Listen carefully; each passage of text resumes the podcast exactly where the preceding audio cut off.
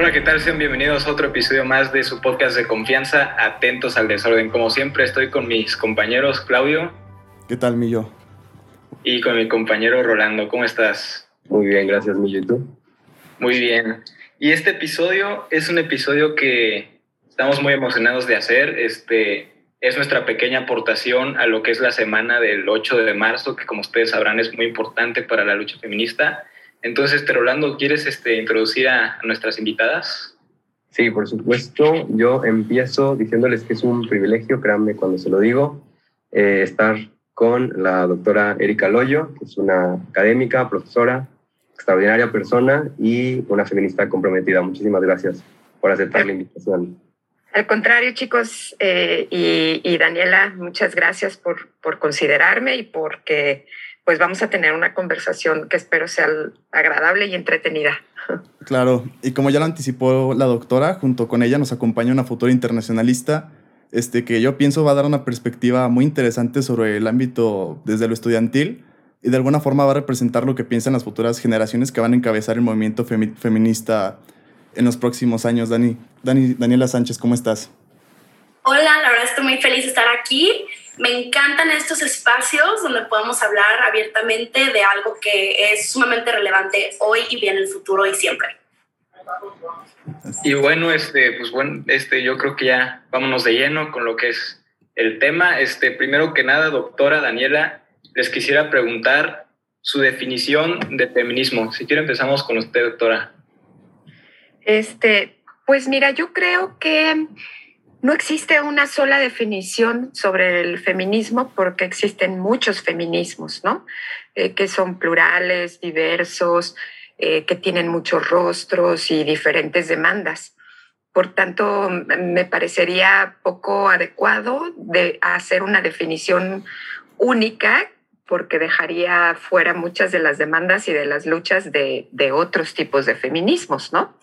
Eh, básicamente, lo que podríamos hacer es como lograr eh, conjuntar puntos comunes y de coincidencia entre, entre todos ellos y entre todas las corrientes que existen.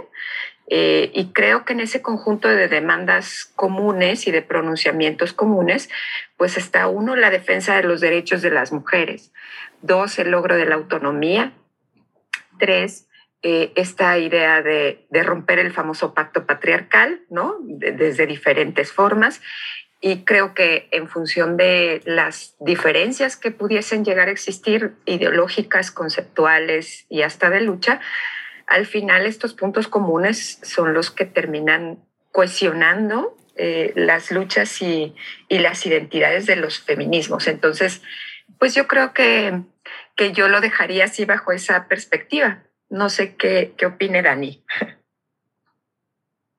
Bueno, yo totalmente concuerdo, pero yo una definición, más nada como yo lo percibo, lo he percibido durante mi vida, para mí es como desmantelar todo igual el patriarcado y el sexismo que está sumamente arraigado en nuestras vidas.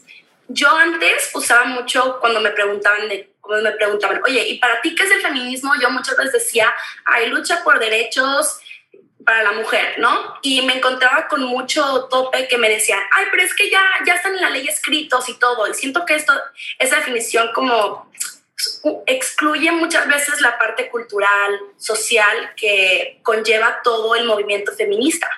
Entonces, para mí me encanta decir que es desmantelar el patriarcado porque en ese sentido también hace una lucha inclusiva que no solamente beneficia a las mujeres, pero también a los hombres.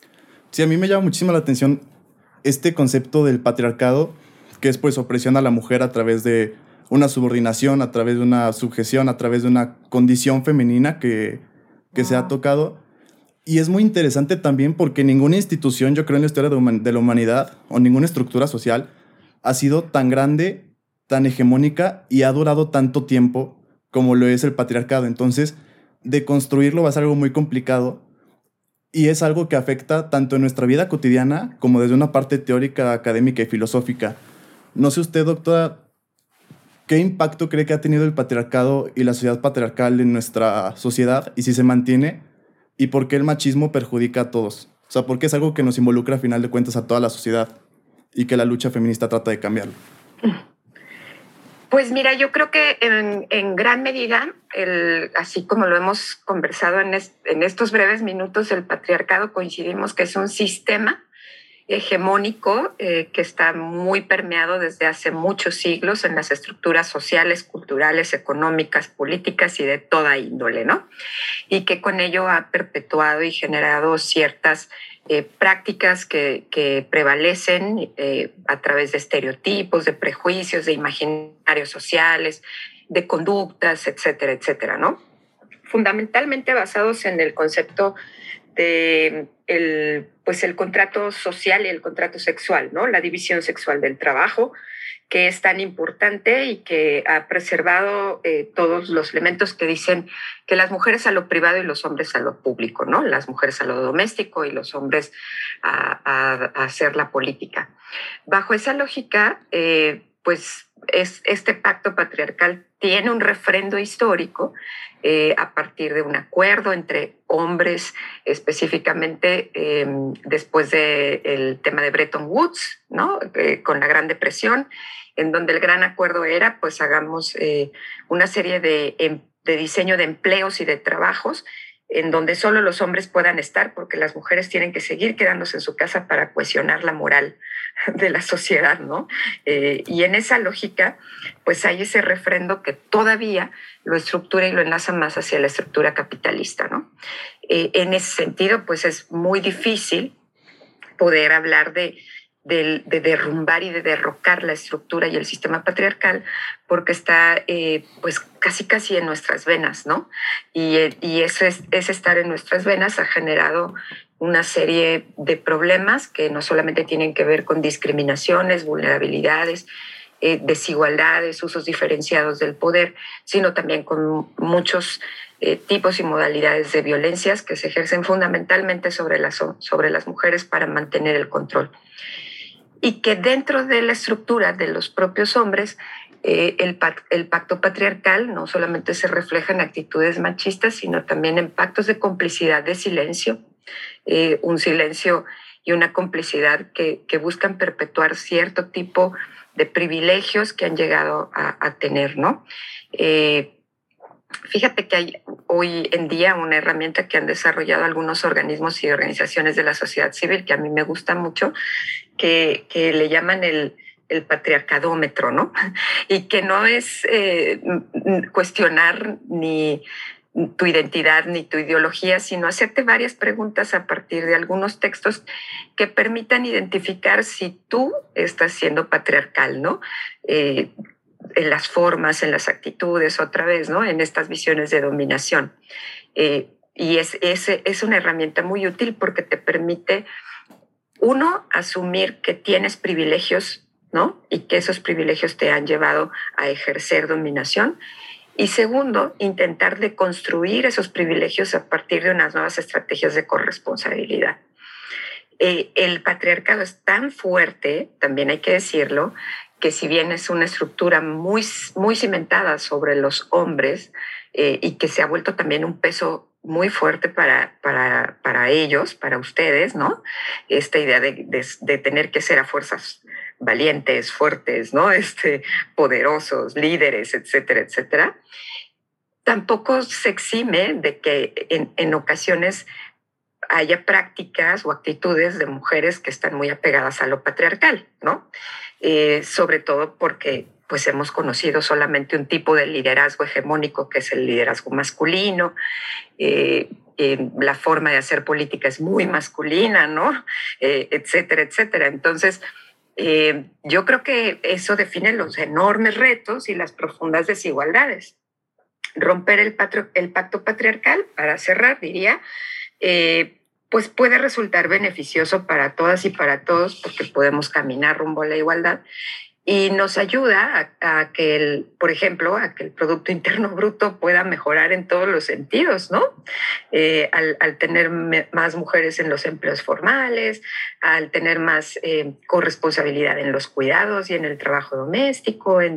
entonces, eh, yo sinceramente creo que estamos en un momento clave y qué bueno ya para cerrar, que estamos en esta discusión a nivel general, ¿no? Qué bueno que estamos discutiendo qué es, cómo entender y cómo darnos cuenta de, de, qué pasa con el patriarcado, ¿saben? Y, en esa lógica, eh, pues me parece muy importante que se abra la discusión sincera, honesta eh, eh, y en esta visión de aprender fundamentalmente a identificar mis privilegios, sus privilegios y, a dar un paso atrás, ¿no? Que eso es como, como yo le llamo. Sí, claro, y que yo creo que muy interesante también es que el patriarcado trasciende otras estructuras y al ser el patriarcado algo tan grande, el feminismo yo creo tiene que ver cómo se plantea ante ciertas situaciones cómo se plantea ante la dominación en, lo económico, cómo se plantea ante la dominación este, en lo religioso, en lo político. Y, surgen diferentes movimientos y no podemos hablar de solo un feminismo, como usted decía, tenemos que diversificarlo. ¿Tú qué piensas, Dani? Yo, pues, como mencionan que es algo tan fuerte y tan solidificado en nuestra sociedad, que se puede ver visible desde la familia, igual lo político, en todo ese tipo de relaciones sociales, yo creo que totalmente perjudica a todos, pero para mí entenderlo es parte de decir, ok, es un sistema que fue creado por hombres para que está centrado alrededor de ellos y que al mismo tiempo todo lo que crea es para sus necesidades y sus intereses y sus gustos. Entonces es súper interesante ver cómo también el patriarcado ha formado o le ha dado de cierta forma una identidad a la mujer tradicional o convencional que se, que se retrata en muchos pues, de las películas, que sea históricamente más que nada, ¿no? Y, y también es interesante ver cómo el hombre también se define por lo que una mujer no es. Por ejemplo, decir el hombre es fuerte, la mujer es vulnerable, el hombre es racional, la mujer es eh, emocional. Entonces nos encasilla como a ciertos roles, estereotipos y te corta totalmente la libertad, no te deja pensar libremente de lo que quiero ser, porque tienes que estar pensando si va con tu género, que a fin de cuentas es una construcción social, es una idea social, ya que tú no naces diciendo, ay, me gusta el rosa porque soy niña. Claro que no, es algo que te han retratado y que tus papás y que todo el mundo sigue reproduciendo esta idea. Y el problema de los estereotipos y de todas estas expectativas que se tienen es que si las repites y las enseñas, te la terminas creyendo es el gran peligro que tienen. Entonces, para mí el patriarcado totalmente ha sido algo hegemónico y también algo que se me hace súper interesante es que, por ejemplo, en una clase recuerdo muy bien que nos decían, es que el patriarcado también es bien listo y protege a los suyos. Y veíamos un ejemplo de cómo las notas periodísticas, cuando, sala, cuando salían las noticias de, de casos de feminicidio, te ponían mujer con nombre y apellido muere en manos de un estudiante de medicina, por así decirlo, y ponían la imagen del cuerpo de la mujer totalmente destrozado, así como lo dejaron, en pedazos, sangrado, o una foto de ella en bikini o ropa interior, y la foto de él, del violador, del que cometió el asesinato y el feminicidio, tachada, borrosa. O sea, los protege. Y como también en este sistema de en este contexto de violencia, ¿cómo es que es mucho más apenada la mujer a denunciar que el hombre por perpetrar esos actos? Nos, es un sistema que totalmente se ha basado y ha buscado la opresión y el buscado el control a una necesidad para una idea que es totalmente construida. ¿No? Por ejemplo, el mantener esos estereotipos de los hombres no lloran, claro que los limita. Es muy perjudicial y y todo, todo esto totalmente daña la personalidad, el desarrollo de una persona y para ir adelante las oportunidades que pueda tener para un desarrollo. Y eso va a ser un proceso dificilísimo desmantelarlo totalmente. Y por eso es una lucha que no solo es de las mujeres y para las mujeres, pero también el hombre tiene que ser parte de la solución.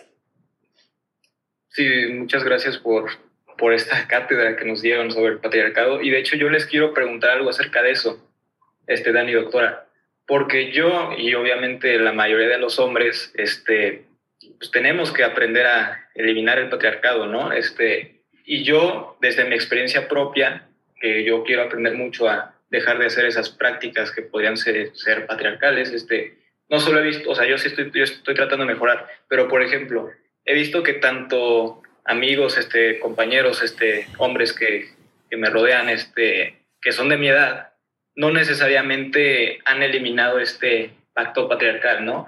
Y mucho menos los, los señores de ahorita, ¿no? Entonces, este, yo quisiera preguntarles, Dani, doctora, este, ¿cuándo vamos a poder ver el fin de este pacto patriarcal? Porque yo la verdad, y, y tal vez voy a sonar un poco pesimista, si veo que mis amigos, que mis compañeros y muchos de los hombres que me rodean siguen teniendo este tipo de prácticas y la verdad no creo que, que no tengan pensado en eliminarlas, y peor aún que los hombres, señores adultos sigan con esas prácticas, y eso sí, yo creo que va a ser hiper difícil que se les eliminen esas prácticas. Entonces, ¿en qué momento vamos a poder ver este fin del pacto patriarcal?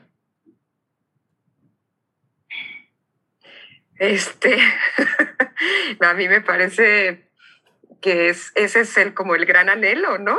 Eh, ¿En qué momento lo podemos ver? Es una gran pregunta. Yo creo que es una carrera de largo aliento. Este no es un asunto que, que ocurra en el corto plazo, por lo menos. Es, es una carrera de, de mucho tiempo.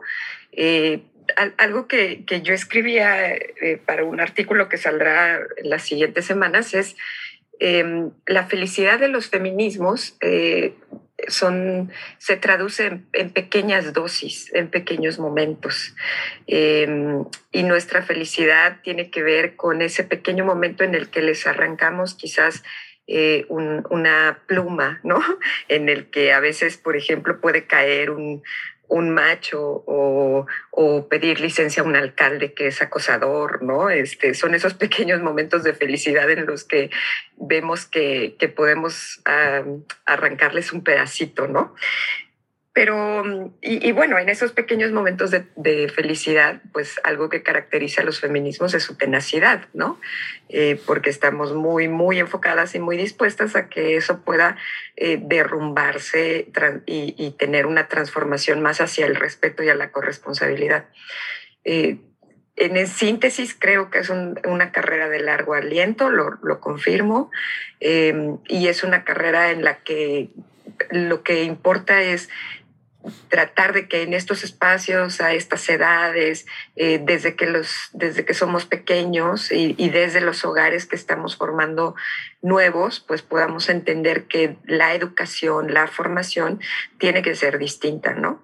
Y que en esa educación y formación distinta, pues hay que entender cómo no perpetuamos estereotipos y prejuicios, eh, cómo hacemos para que entonces haya estrategias de corresponsabilidad sobre los hogares en el, en el trabajo doméstico y de cuidado, eh, y un sinfín de, de, cosas más, ¿no?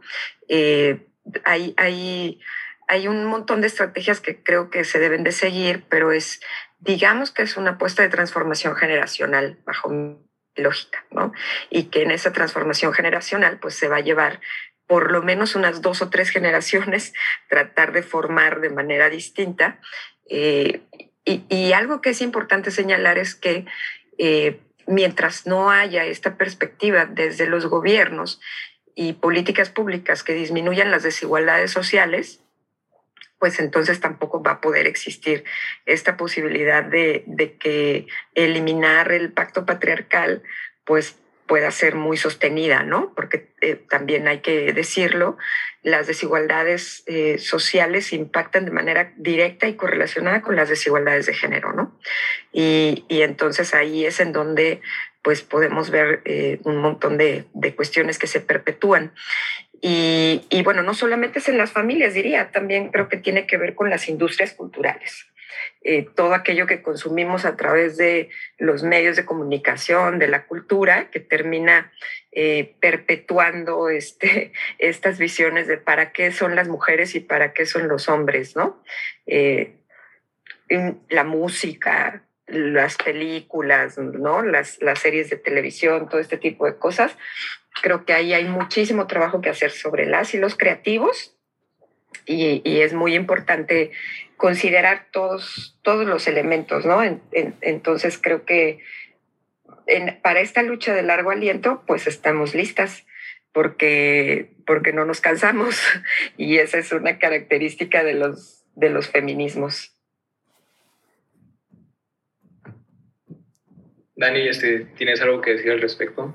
Sí, este, pues como mencionó la doctora previamente, que el patriarcado es algo que realmente todos tenemos, hemos tenido nuestras venas, que hemos crecido viéndolo, eh, que nos educan de cierta forma a través del patriarcado. Yo creo que esto no puede llegar a un fin a menos de que todas personas, desde la educación a las futuras generaciones, para que se eduque con feminismo, que se eduque a, a, a ver a las mujeres con esta perspectiva de género y que también se reconozcan y se renuncien también los privilegios, que es algo sumamente complicado y difícil, súper complicado, porque no es, es muy cómodo tener ciertos privilegios y claramente va a haber muchísima resistencia, la hay, a, a renunciarlos. Entonces yo también creo para que esto llegue a su fin y que lo mitiguemos o que de cierta forma ya no sea tan hegemónico en nuestra sociedad, es una cooperación de los distintos actores que, que están en nuestra sociedad desde el gobierno, desde la cultura, la educación, los medios de comunicación, todo ese tipo de cosas, a fin de cuentas, son lo que nos han educado, es lo que hemos visto, es lo que nos han de cierta forma adoctrinado a un modelo patriarcal. Por ende, hasta que se haya esta cooperación y que la, y que la sociedad, que los, que para cambiar ese valor, se necesita la cooperación de absolutamente todos los sectores y de todas las personas. Algo que sí es una lucha muy difícil, pero estamos tan motivadas y sí somos tan apasionadas en esto que, y tenemos tanta esperanza que no nos vamos a cansar y yo no más lo digo por mí, lo digo por mis primas chiquitas que, que voltean y me dicen yo quiero ser feminista, lo digo por, por mi mamá que también le he visto cambiar muchísimo este chip que tenía antes a conmigo y con mi hermana, porque es una lucha, una lucha contra el patriarcado que siempre nos va a poner en desventaja a todos. Entonces, al hacer consciente de esto, podemos unirnos en esta lucha y crear resultados. Gracias eh, a, a, ambas por esta introducción tan nutrida de conceptos teóricos, de experiencias, de reflexiones, eh, planteando retos, dando soluciones y, y sobre todo con, este, eh, con esta, digamos, voz esperanzadora dentro de un contexto tan desfavorable que no debería ser así y que todos tienen que trabajar para que, para que deje de ser así. Y ahora en el siguiente segmento nos gustaría preguntarles y, y ver un poco este, verlo como un análisis histórico de esta lucha feminista y de esta eterna preocupación por siempre eh, mejorar la posición de la mujer sin que las definiciones actuales lo hayan marcado o etiquetado en su momento. Estamos hablando como de estos protofeminismos, eh, estos pilares eh, fundamentales de la lucha feminista. Y para eso nos gustaría, eh, doctora, que nos comentara un poco esta condición histórica que ha tenido que en ese trayecto de las mujeres hasta donde estamos hasta la actualidad. Claro, con sus resúmenes, si no, no acabaríamos. Es realmente llena de información todo esto y bueno, también invitarlo siempre a buscar, a leer y, y bueno, ahora le cedo la palabra para esto.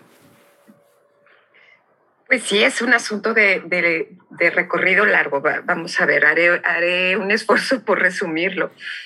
Eh, básicamente creo que quienes eh, estamos enfocados en, en, hablar de, estas, de este desarrollo de las luchas, ¿no? Y de la exploración y los crecimientos de los feminismos y, y de las mujeres, Fundamentalmente nos basamos en, las olas del feminismo, que son como las más básicas como para poder entender ese trayecto y los hitos en, torno a las luchas, ¿no? La primera ola enfocada en las sufragistas, por los derechos políticos y civiles, la segunda por los derechos eh, sexuales y reproductivos, y la tercera pues por una injerencia y una participación dentro del Estado para poder generar eh, un impacto al interior eh, y desarrollar eh, pues diseños de políticas públicas y demás y que se fortalece con eh, la CEDAW, Belém do Pará y la, algunas otras convencionalidades. yo sin, sin lugar a dudas creo que esos son parámetros de tipo base, pero en medio de todos estos periodos y de, y de todos estos procesos, eh, ha habido todo un desarrollo histórico no menor que, que, no necesariamente se concentra en el desarrollo de las olas, porque las olas reflejan los feminismos como eh, historia, movimientos sociales, luchas y corrientes políticas. Por eso son tan, tan complejas de definir, ¿no? Ah. Entonces, em, hay varios libros a los que podemos hacer referencia como para poder hablar de esa historia y que no necesariamente tenga que, ver con un texto base o básico que, o banal, que sería como la historia de las mujeres en el mundo, ¿no? Eh, hay, hay textos que lo refieren, pero en medio es bien interesante analizar, por ejemplo, eh, textos que no, que no necesariamente hablan de las mujeres que han sido protagonistas, sino de lo que hay atrás eh, y de lo que se ha gestado para impedir su desarrollo. Hay un libro que yo recomiendo mucho que se llama Historia de la misoginia y que eh, tejerlo en medio de todas estas desarrollos es bien interesante. Hay otro libro que se llama eh, Historia de las peores decisiones en el mundo, que también es espectacular porque todas esas decisiones son muy patriarcales.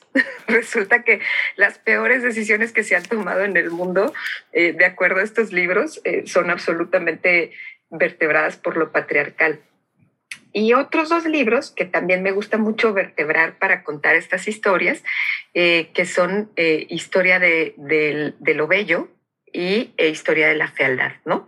A partir de los prototipos y los estereotipos y, los imaginarios culturales. Entonces, si entretejemos todos estos libros junto con los libros que nos hablan de las mujeres en el, históricas o historical woman o las mujeres en el mundo y demás, vamos a ver que esas mujeres sin duda eh, de verdad lucharon en contra de muchas cosas que significan el odio, la misoginia, eh, los estereotipos y demás, ¿no? Entonces, diría que eh, hay una historia de, las mujeres vertebrada por eh, una época muy fuerte que fue el feudalismo, ¿no? Y, y la ilustración después. Hay otra historia en torno a las revoluciones y hay otra historia en torno eh, a, toda la revolución industrial, la revolución francesa, la revolución rusa y todo, y vertebraría una, una, última, una última perspectiva que, yo llamaría particularmente eh, la historia de las mujeres vuelta a rabia, ¿no? Eh, y que permitiría legitimar la rabia de las mujeres eh, cristalizada a partir de, lo que ya no queremos tolerar, ¿no? Eh, que, es, que se ultrajen los cuerpos, etc. Y en eso, pues, es bien interesante no solamente identificar a las mujeres desde la academia y la teoría, que son sin duda las, los grandes hitos que nos han marcado, sino incluso yo diría hasta aquellas mujeres del día a día que, que desde su trinchera pues nos ayudan a identificar qué es lo que está pasando ahora, ¿no? Eh, ahí metería mujeres tiktokeras, mujeres tuiteras, ¿no? Mujeres de esta, de esta cuarta revolución feminista que, están llegando para transformar eh, formas, contextos, discursos, comunicaciones, sentidos, etcétera, etcétera, ¿no? Eh, entonces, yo pensaría que, una parte son, estos hitos históricos de las olas, pero que el entretejido y el entramado no solamente tiene que referirse a quienes han tenido un protagonismo eh, específico, ¿no? alrededor de, de esto y, y, una historia de las mujeres en el tiempo, eh, sino también de esas evoluciones ocultas que están ahí, ¿no? Y que identifican claramente que eh, pasamos de ser inspiradoras, diosas, musas, guerreras, este, gobernantes, em, reinas, monarcas, eh, incluso hasta brujas, ¿no? Para después llegar a ser ahora pues todo un fenómeno que, tiene que ver con lo que cuestiona los estereotipos desde su propia visibilidad, ¿no? Eh, entonces a mí me gusta mucho, mucho contar la historia de, todos estos feminismos a partir de este entretejido, porque nos permite ver eh, que, por qué decimos que, que las brujas tienen un sentido o tuvieron un sentido en aquella época y, que traerlas ahora, a partir, por ejemplo, del activismo de las brujas del mar, eh, pues tiene muchos referentes, ¿no? Entonces, eh, creo que es una, una, labor que hay que reescribir. Eh, particularmente yo no me animaría, ¿eh? pero, pero, pero me encantaría que pudiésemos armar ese entramado que, que, nos hable de, de, cómo ha sido esa transformación y que además nos haga visible cómo nuestras grandes ideas han sido de verdad absolutamente transversadas por, por estas visiones, ¿no? De, la misoginia, del patriarcado como tal, de las conductas que, nos estereotipan. Es compleja la, pregunta, pero espero que, que, les, en esto les deje, en mi respuesta les deje como retos intelectuales que puedan ayudarles al aporte. No, sí, ese, es el objetivo del programa, aparte, plantear esos retos a nuestra audiencia y que ellos también empiecen a formar su, propia opinión y a expandir el pensamiento crítico. Y yo creo que, por eso es que no, tengo ni palabras para expresar lo que significa siempre sus, eh, sus pláticas, sus, sus, cátedras, sus ponencias, doctora, porque un tema tan complejo, tan extenso y en unos minutos lograr abarcar tanto y ojalá que se animara usted a escribir algo sobre eso, creo que sería increíble, genial. Y muchas, eh, ciertas cosas se me, vinieron a la mente. Una de ellas es eh, esta frase, bueno, esta pregunta que hace Virginia Woolf en su tiempo, de cuántas veces en la historia una eh, Anónimo no fue una mujer, ¿no? Entonces creo que también ahora en la pandemia estamos viendo cómo los líderes mundiales han tenido un manejo tan terrible en comparación con las líderes mundiales y, creo que sí hay que, como dijo, como dijo Claudio ahora, que el objetivo sea entender estos temas con, mucha mayor perspectiva. Y bueno, este, también ya después de hacer este repaso histórico, yo creo que también es, es importante hacer una revisión en la actualidad, pero sobre todo en el ámbito estudiantil, ¿no? Porque muchas veces, y ya lo había mencionado, este, nosotros los jóvenes, gracias a las ideas que nos impusieron este, los adultos que pues, tienen prácticas patriarcales, pues muchas veces las replicamos. Entonces, y eso es muy desafortunado, la verdad. Pero Dani, ¿cómo ves tú el feminismo en el ámbito estudiantil? Bueno, yo, por ejemplo, vengo de una prepa y secundaria muy conservadora, en la que nomás poner feminismo en mis ensayos me bajaba 10 puntos, ¿no? Entonces yo en el momento en que entro al TEC y, por ejemplo, ahorita que llevo una clase de género y sociedad que me enseñan totalmente la historia teórica del feminismo, pues obviamente para mí fue como, qué increíble que me presten esos espacios, que se den estos espacios en lo que se pueda hablar siquiera del feminismo que no, y que no sea un tabú. ¿no? Yo, todo ese tipo de clases, y no nomás en mi clase de feminismo, pero yo me acuerdo perfecto el año pasado cuando fue el día que no fuimos a clases, el 9 de, de, marzo, en protesta, yo me acuerdo que, que, yo tenía amigos, no en el TEC, pero en general amigos que decían, qué padre, tenemos un puente.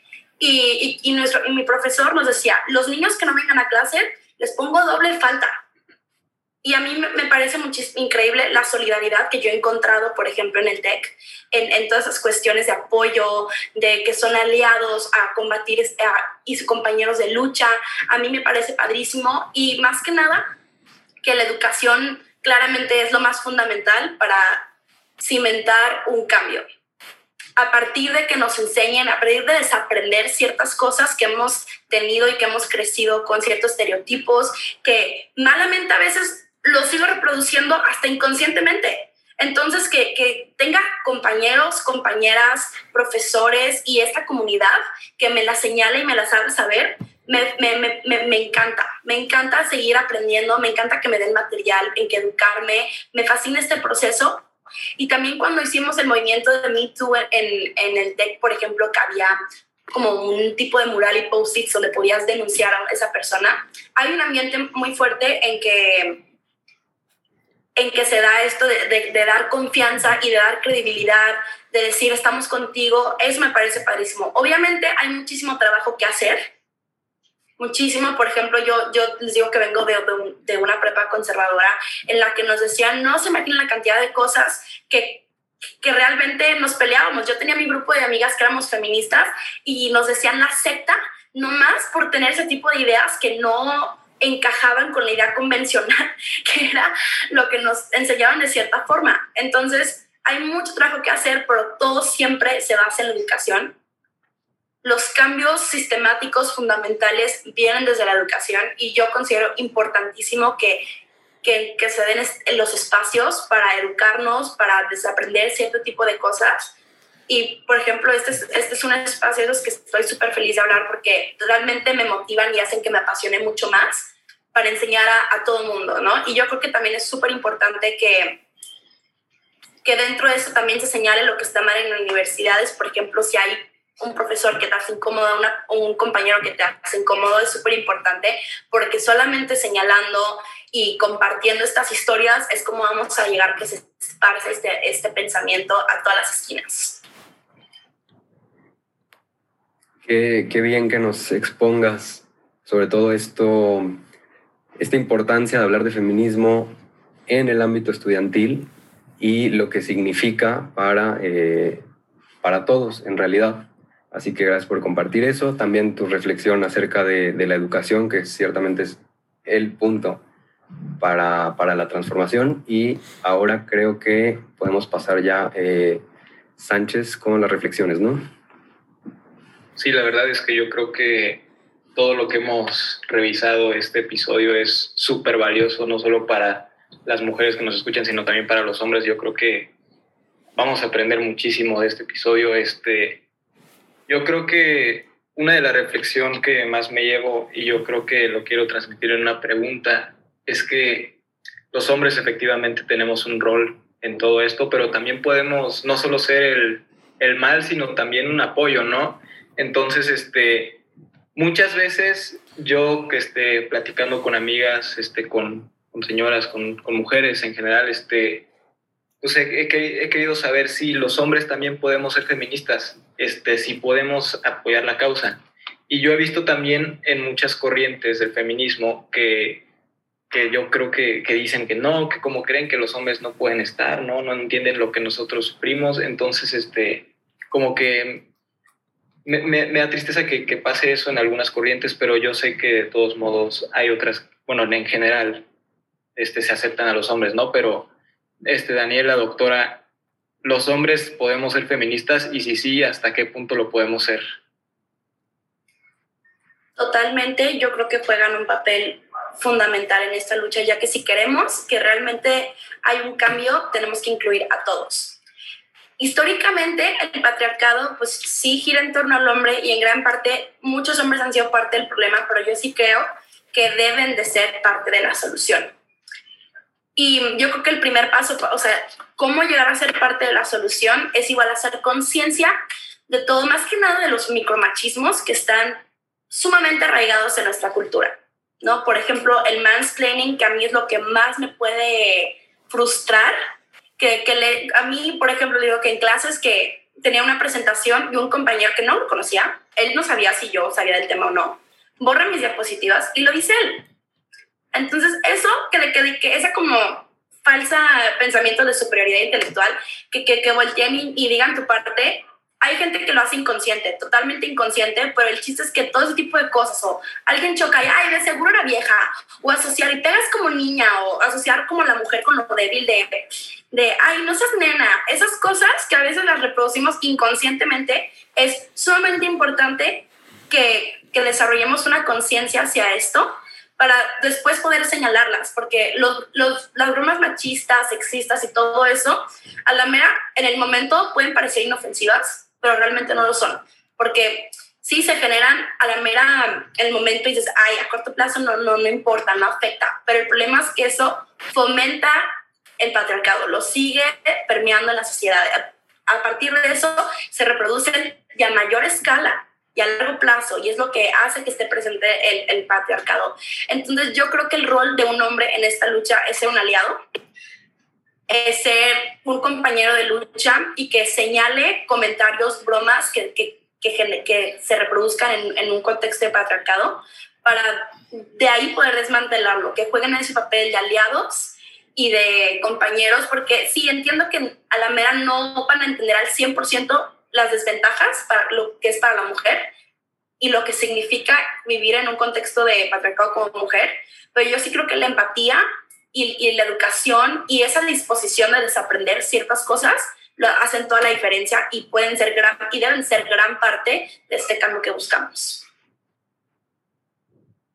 Doctora, este, ¿qué dice? Sí, pues mira, yo em, creo que podríamos, en términos de el tiempo que necesitamos para poder desestructurar y, y, digamos, destruir el patriarcado para configurar una sociedad más igualitaria, eh, parte de los falsos debates en los que nos estamos encerrando, ¿no? Y, y que nos generan como mucha controversia es ¿Puede o no un hombre ser feminista? ¿no? Es, es, a mí me parece un falso debate porque al final de cuentas nos estamos como encerrando en esta lógica y terminamos eh, pues odiando ¿no? los movimientos feministas y las visiones feministas más que abrazándolas. ¿no?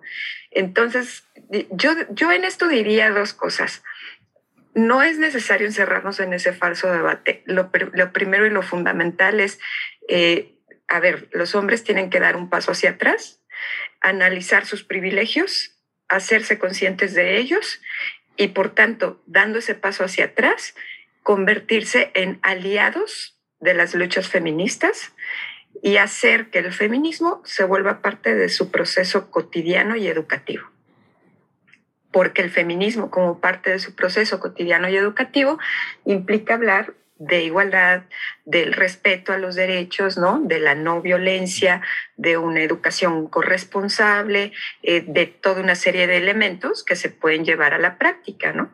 Eh, el feminismo o los feminismos no son, no son solo movimientos y corrientes teórico-ideológicas políticas, sino que son parte de la esencia de un sistema de prácticas y, de costumbres y de eh, esquemas socioeducativos que se tienen que hacer propios, ¿no? Entonces, en ese sentido, eh, dando, dando un paso atrás, eh, reflexionando y deconstruyéndote, analizando tus privilegios y pensando en que, el, en que el feminismo es más un, un, sistema socioeducativo antes que un movimiento, es eh, muy real, entonces, que puedan convertirse en aliados del, del feminismo y llevar el feminismo a su vida cotidiana. Decir esa palabra de pueden o no los hombres ser feministas implica mucho enfocarla en el movimiento político ideológico. Y en ese enfoque, no, no pueden ser feministas. Por tanto, si la enfocamos sobre el aspecto socioeducativo y cultural, sí pueden llevar el feminismo a sus vidas y por tanto volverse aliados de las luchas y de las causas feministas, siempre haciendo este ejercicio de dar un paso atrás y autodeconstruirse, ¿no? Entonces, eh, no, no, sé si por ahí queda, queda claro. Eh, yo lo que creo es que podríamos dividirlo en esa lógica. Eh, desde la visión del movimiento, de la construcción ideológico, política y de lo político del feminismo, no, no pueden ser feministas, pero desde la visión del feminismo como educación, como desaprendizaje y como formación sociocultural, claro que son aliados del feminismo porque lo vuelven parte de, su día a día, ¿no? De, en su proceso mismo de deconstrucción. Eh, entonces creo que esta diferencia nos puede ayudar a no caer en ese falso debate que nos vuelve a separar, ¿no? Eh, y, y, en esta lógica, pues lo, lo importante es que estemos juntos y juntas. Gracias, doctora. Gracias, Dani. Este, por mi parte, yo la verdad sí he cometido muchos errores, o sea, al final pues fui educado por generaciones anteriores que tienen establecidos el patriarcado, pero sí he tratado de hacer ese proceso de deconstrucción y de verdad este tienen asegurado que espero que en mí puedan encontrar un aliado, ¿no? Este, la verdad es que yo sí quiero apoyar lo más posible a la causa feminista y estoy haciendo todo lo posible para deconstruirme, ¿no? Este, Rolls, ¿qué, qué, qué tienes que decir tú como reflexión? Mi reflexión justamente, sin saber tú que ibas a preguntar eso, va, va de la mano. Me gustaría enfatizar lo importante que es reconocer, que veo que la doctora lo pone como el paso hacia atrás, y, revertir, eh, comprender las condiciones que no se deben perpetuar, cuestionarnos constantemente, eh, aprender por diversos medios y desaprender, tan importante, y sobre todo que la deconstrucción y transformación sea en silencio y la compartamos siendo mejores hijos, amigos, parejas, eh, compañeros y en un futuro eh, padres. Con eso cierro yo. Claudio. Yo nada más que como hombre puede ser que no siempre sea, o sea, no es tan fácil como se dice dejar este lado psicológico que tenemos tan adentro de nosotros, pero tenemos que ser fuertes nosotros también y, y entre nosotros pues es de buscar una forma de de poder cambiar esta, la sociedad, como, como ustedes dicen. Y apelando a la parte socioeducativa que decía la doctora, y ya, que se me está haciendo costumbre en los últimos episodios dejar lecturas, eh, hubo un cuento que se llama Lejana de Julio Cortázar, que habla sobre cómo dos mujeres se identifican a sí mismas, a pesar de ser, por ejemplo, de clases, de clases sociales totalmente opuestas, a través de. se identifican a través de la violencia de género que sufrían. Ese fue eh, un texto que me abrió a mí mucho los ojos. Y el segundo es un texto filosófico que se llama el manifiesto Cyborg de Donna Haraway, que sin duda será un pilar para eh, todo el punto de vista teórico de feminista del siglo XXI, pero que lo lean en inglés, porque lamentablemente las traducciones están hechas por hombres. Entonces, si lo pueden leer en inglés, este, yo creo que será mucho mejor y, con eso cierro. Y muchas gracias a Dani, muchas gracias a la doctora por, por estar aquí con nosotros y por, por compartirnos todo, todo lo que saben y todo lo que quieren aplicar y, y cambian visiones. De verdad que cambian visiones. Yo rápidamente por lo que dice Claudio, eh, decir que en la semana del 8 de marzo en las redes sociales de arroba atentosmx vamos a estar subiendo recomendaciones de libros toda la semana sobre esto, para ya sea como novelas o también libros académicos sobre el tema. Y también decir, agradecerles de nuevo a las dos porque ya ahora despedirá eh, Millo y, decirles que de verdad significa muchísimo que estén aquí que compartan con nuestra audiencia todo lo que saben y, gracias de verdad por ese aporte eh, personal y al equipo de Atentos. Y bueno, este, ya, ahora sí, desafortunadamente pues este episodio llegó a su final. Este, no, no, tengo palabras para decir lo agradecido que estoy por poder haber participado en este episodio. La verdad es que aprendí muchísimo, desaprendí también. Este, y bueno, este, muchas gracias Dani, muchas gracias doctoras, de verdad fue un verdadero placer. Este, yo creo que este ha sido de mis episodios más favoritos que, que de todas las dos temporadas que llevamos. Este, y pues sí, algo que quieran agregar, doctora, este, Dani. Pues nada, yo agradecerles muchísimo porque estas conversaciones eh, así tan coloquiales son muy amenas y, nos pueden hacer entender de manera muy clara eh, de qué estamos hablando, ¿no? Y cuáles son eh, los hitos que tenemos que comenzar a, construir, eh, entendiendo los hitos como eso, como acontecimientos de punto de partida, ¿no? Entonces a mí me encantaría poder ah, ver que en, los, que en los próximos años la destrucción o la deconstrucción de los hombres pueda dar pie a que el patriarcado pueda irse resquebrajando, ¿no? Y que se, se convierta en, en un hito, ¿no? Que, puede, que puede ayudarnos. Eh, creo que para mí sería muy recomendable que pudiesen acercarse a algunos textos y algunos manuales de algunas organizaciones que hablan mucho sobre cómo eh, los hombres pueden comenzar con este proceso de deconstrucción. Hay muchos textos de Gendes AC, que son eh, organizaciones que hablan mucho sobre el tema de la masculinidad y, de cómo podemos hacernos conscientes de, de, cómo iniciar el proceso de deconstrucción patriarcal. Eh, algunos otros libros, por ejemplo, de Juan Carlos Vázquez, que, que son eh, de verdad muy impactantes ¿no? y, y muy impresionantes. Em, y bueno, eh, hay, hay, otros libros eh, que, que, puedo, que podemos recomendar. Me gusta mucho que puedan hacer esas recomendaciones y sugeriría enfocarlas mucho sobre esta idea, ¿no? De cómo podemos hacer que todas y todos demos un paso para atrás Em, hay incluso algunos textos de un compañero que está en la Ciudad de México y que da una serie de talleres que a mí particularmente me, gustan mucho porque son eh, muy disruptivos, ¿no?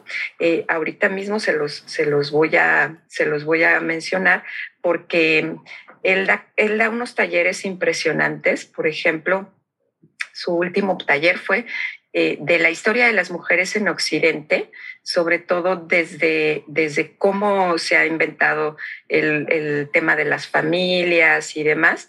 Eh, y ahora, eh, hace poco estuvo dando un curso sobre, sobre Biblia y sexualidad, ¿no? Que fue de verdad impresionante. Juan Carlos, Juan Carlos em, ay, ahorita les doy el apellido, pero si no, se los ponemos aquí y ustedes lo, marcan y les paso todos los links para que puedan eh, tratar de, ver todos estos cursos y todos estos libros que él está eh, señalando, porque además es, él es sexólogo y él es eh, experto en masculinidades y es una de las personas que más te increpan desde, el más, desde lo más profundo, ¿no? Entonces, eh, pues gracias a ustedes, ha sido para mí siempre un placer y conversar fuera de las aulas, pues también es muy agradable. Eh, espero que, que, pronto se repita. Claro que ha sido la última vez. Dani, muchas gracias. ¿Algo más que quieras decir? Pues también agradecerles porque para mí estas también son áreas educativas. Muchas gracias, doctora. Yo la verdad también aprendí mucho ahorita en esta conversación. Y, nada, la verdad es que me encanta que, que, la palabra feminismo ya se le vaya quitando también poco a poco el tabú, porque yo también antes que decía que era feminista, recibía muchísimas respuestas negativas como, ah, feminazi, radical.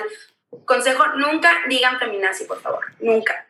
Pero, pero sí, la verdad es, es muy padre ver cómo avanza y evoluciona este, este movimiento a otras personas que se unen a la lucha. Entonces, muchas gracias también por este espacio. Y bueno, este, amigos, amigas, este, este ha sido el fin del episodio. Síganos en nuestras redes, arroba atentosmx. Recuerden que vamos a estar subiendo estas recomendaciones. Y bueno, como siempre, estamos atentos al desorden. Nos vemos. Gracias.